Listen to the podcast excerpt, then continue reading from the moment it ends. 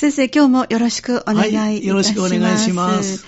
5月に入りましたね。そうですね。若葉が美しい季節と言いますけど、本当に緑が美しいですよね。そうですね。緑にもいろんな色がありますね。ありますね。ほんでね、はい、田んぼが緑の絨毯というのか、田植えがこれから一斉に行われて、もう早いところは始まってますけどね。えーなかなか自然環境っていいもんですよね。いややっぱりこの気持ちのいい自然を見ると心も目も穏やかになりますね。そうですね。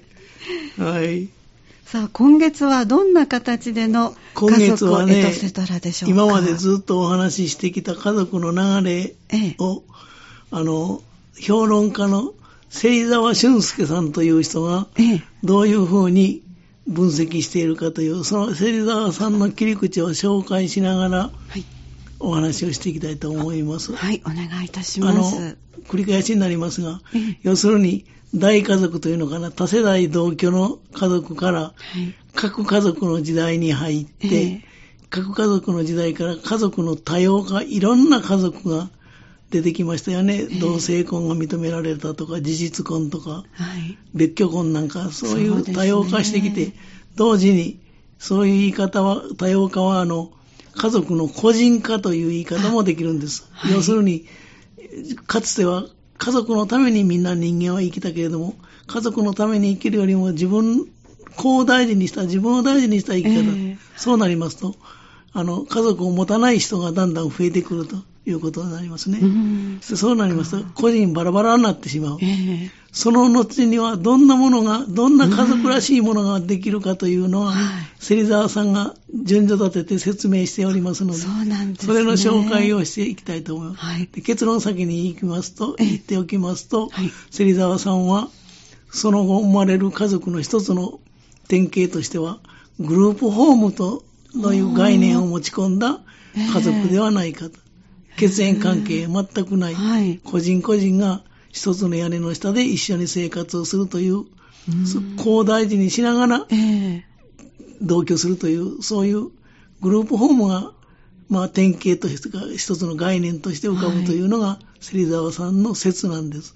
それをちょっと、今までの歴史を追いながら、はい、あの、お話ししていきたいと思います。うまくできるかどうかわかりませんが。すごい興味深いところですのでね、はい、よろしくお願いいたします。ね、あの、要するに時代の変化とともに変わっていく家族の形を、今言いましたように、芹沢俊介という評論家の切り口で見ていきますとどうなるかということですよね。はい、で今から16年前になると思うんですが、ええ、平成19年、2007年に、家族の新しい形という論文を、あの、この論文はね、はい、芹沢さんの論文なんですが、この論文は、家族再生、絆の回復とその意味を考えるという、あの、厚生出版社という出版社から出された本の中に収められている論文なんです。はい、そこから引き出してきたもんなんですけどね。はい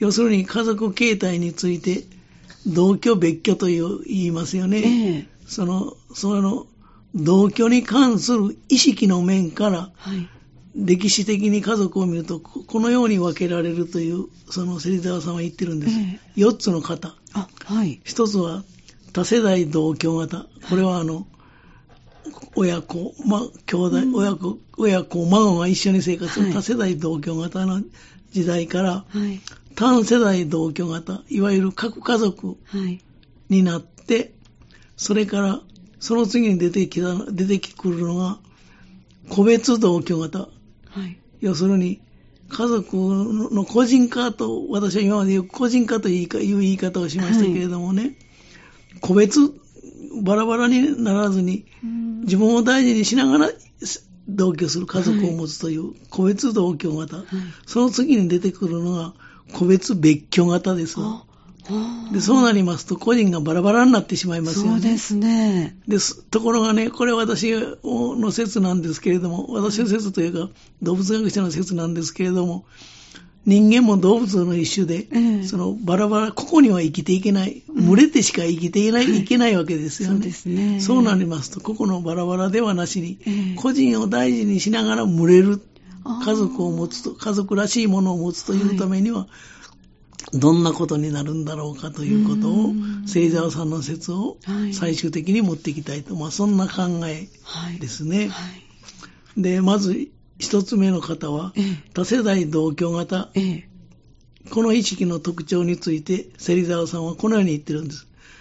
あの、要するに親と子という縦の関係を軸としてはい。な成り立ってますよね。ええ多世代同居型というそうですね。はい。で、家族のメンバーは、家族は親から子へ、子から孫へと家族の永続性を信じている。はい。そうですね。我々の子供の頃は、はい。皆そうでしたわ。ええ。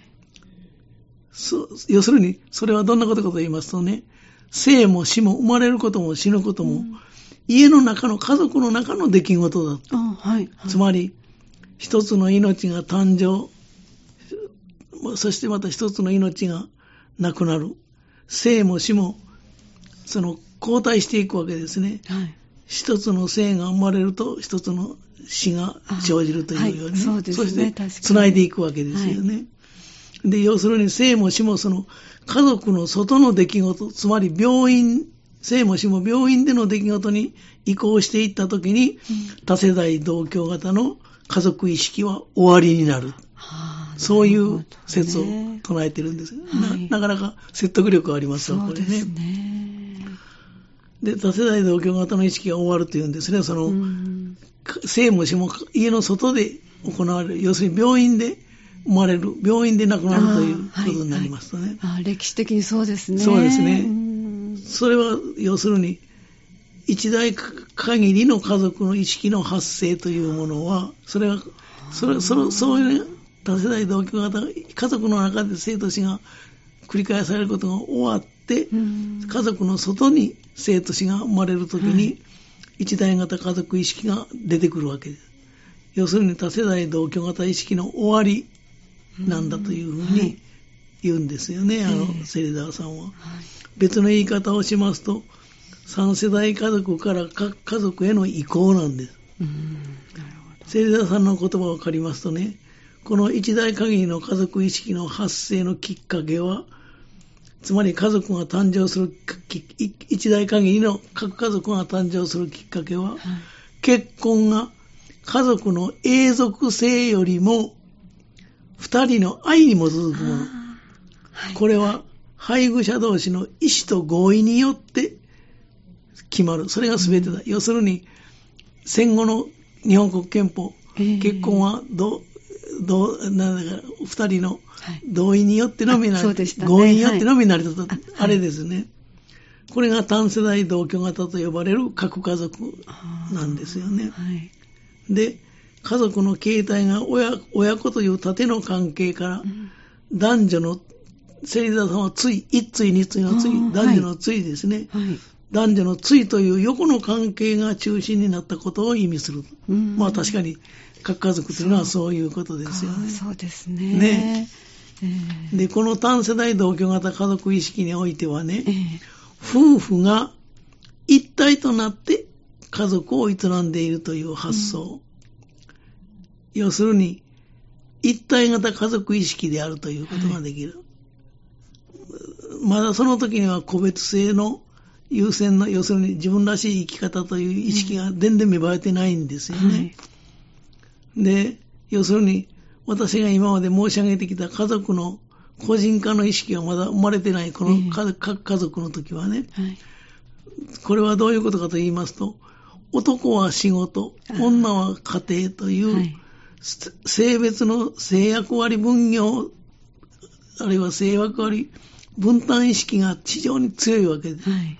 お父さんは外で仕事をする。お母さんは子育てと家族を守るという、はいこういうスタイル、各家族のね。うん。で、このことを芹沢さんは、単世代同居型家族意識はい。と言ってるんです。うんで、この単世代同居型家族意識、各家族は、男は仕事、女は家庭という性別役割分業意識とは、コインの裏表の関係だ。うんこれがセットになっていると。はい。そういう考え方を持ってるんでええもうなかなか面白い考えですね。そうですね。言い換えますとね、各家族のあり方と男は仕事、女は家庭という考えは、コインの両面ということになるわけですよね。えで、従いまして、この男は仕事、女は家庭という固定的な性役割分業意識が弱まり始めた時が、えはい。この単世代同居型家族意識、つまり各家族の崩壊が始まるこういうことになるわけです。なるほど。うんで、この世代というのか、あの、はい各家族の世代というのは、昔我々よく言いましたように、その、集団就職、ええ中学卒業生は金の卵と言われて、はい東北の方から上野駅集団列車に乗ってやってくるわけです。ねえそういう人たちが家族を持って、はい。都会化と、あの、経済成長とによって、ええ金の卵と言われた若者が地方から皆都会へ集まってきうて、ん。これが各家族の始まり。そうか、そうですね。そういう世代ですよね。はい。えで、まあそういうことになるわけですえよね。うん。で、その単世代同居型家族意識、各家族の崩壊というのは、ええその、個人の生き方を、それが終わって個人の生き方が尊重され始めると、各家族は崩壊のき機会を迎えるというのかな、はい崩壊し始めるわけですよね。はい。で、これは自分の意思、言い換えますと、うん自分という個性というのかな、個別性を夫婦の愛とか和合というテーマよりも優先するようになってきたときに、固定的な性役割分業意識が崩壊する。つまり、各家族が崩壊するということなら、それは同時に家族の多様化、うんいろんな家族、要するにええ自分らしい生き方をしていろんな家族が生まれてくるわけです。で、同時に家族の個人化と、あの、家族社会学者の山田正宏という先生は、家族の個人化という言い方をしましたけど、そういう時代に入ってくるわけですよね。で、自分の意思、言い換えますと、自分という個別性を非常に大事にして、今言いましたように、夫婦の愛とか和合というテーマよりも優先するようになってきて、うん固定的な性役割分業が崩れていく。うんよく世間に、あの、男女共同参画社会とか、あるいは、一億総活躍社会という言葉が出てきましたね。はい。で、そういう考えが浸透してきます。そしてうん、女性の高学歴化、女性も高校、大学へ行くようになってくる。はい。そうなりますと、女性が社会に出てバリバリ働くようになってきますと、男女対等の意識が出てきた。はい。そうなりますと、女性がなんで家族、家庭に閉じこもらないかんという考え方もなりますよね。で、結婚して家族を作る時の個別性優先の時代に入るわけです。はい。で、これは家族の個人化の時代でもある。で、私が今までお話ししてきた家族の多様化もええそこで出てくるわけです。家族の個人化は家族の多様化と同義語と考えてもいいんではないかと思いますよね。で、こうしたその個別性優先の意識は男性よりも女性の方にうん高く出てくる女性が世の中を変えていくと言ってもいいかもしれませんね。で、家族意識の変化を引っ張っていくのはええ、実は女性なんですようね。んで、まあそういうことが言えると思うんです。で、この続きをまた来週、はいちょっとしてみたいとわか思います。りました。じゃあ来週もよろしくお願いいたします。はどうもありがとうございましありがとうございたま。した。この時間は港川短期大学元学長、社会心理学ご専門の大前守先生でした。来週もぜひお聞きください。